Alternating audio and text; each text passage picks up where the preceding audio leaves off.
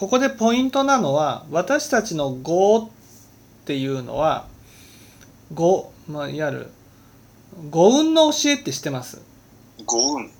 五運。ね五運っていうのは色運十運総運行運色運。うん。この十運と総運っていうのが大事なんです。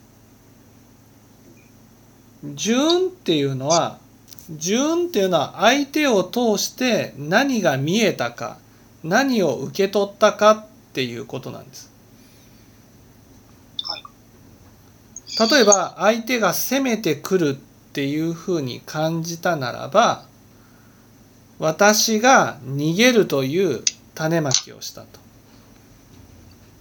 そうすると攻めるっていうねせ攻める相手が攻めてくるっていうのと自分が逃げるっていうのがセットになって荒屋敷の中に数珠のように収まるんです。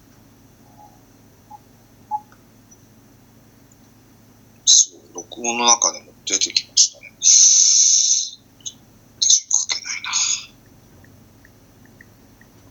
これか。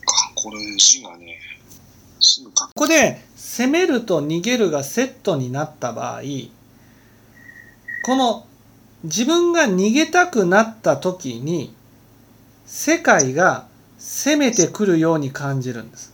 これが由意識なんです。はい。でこの攻めると逃げるがセットになると今度は私が攻める側になった時には周りの人が逃げているように感じる。これが由意識なんです。はい。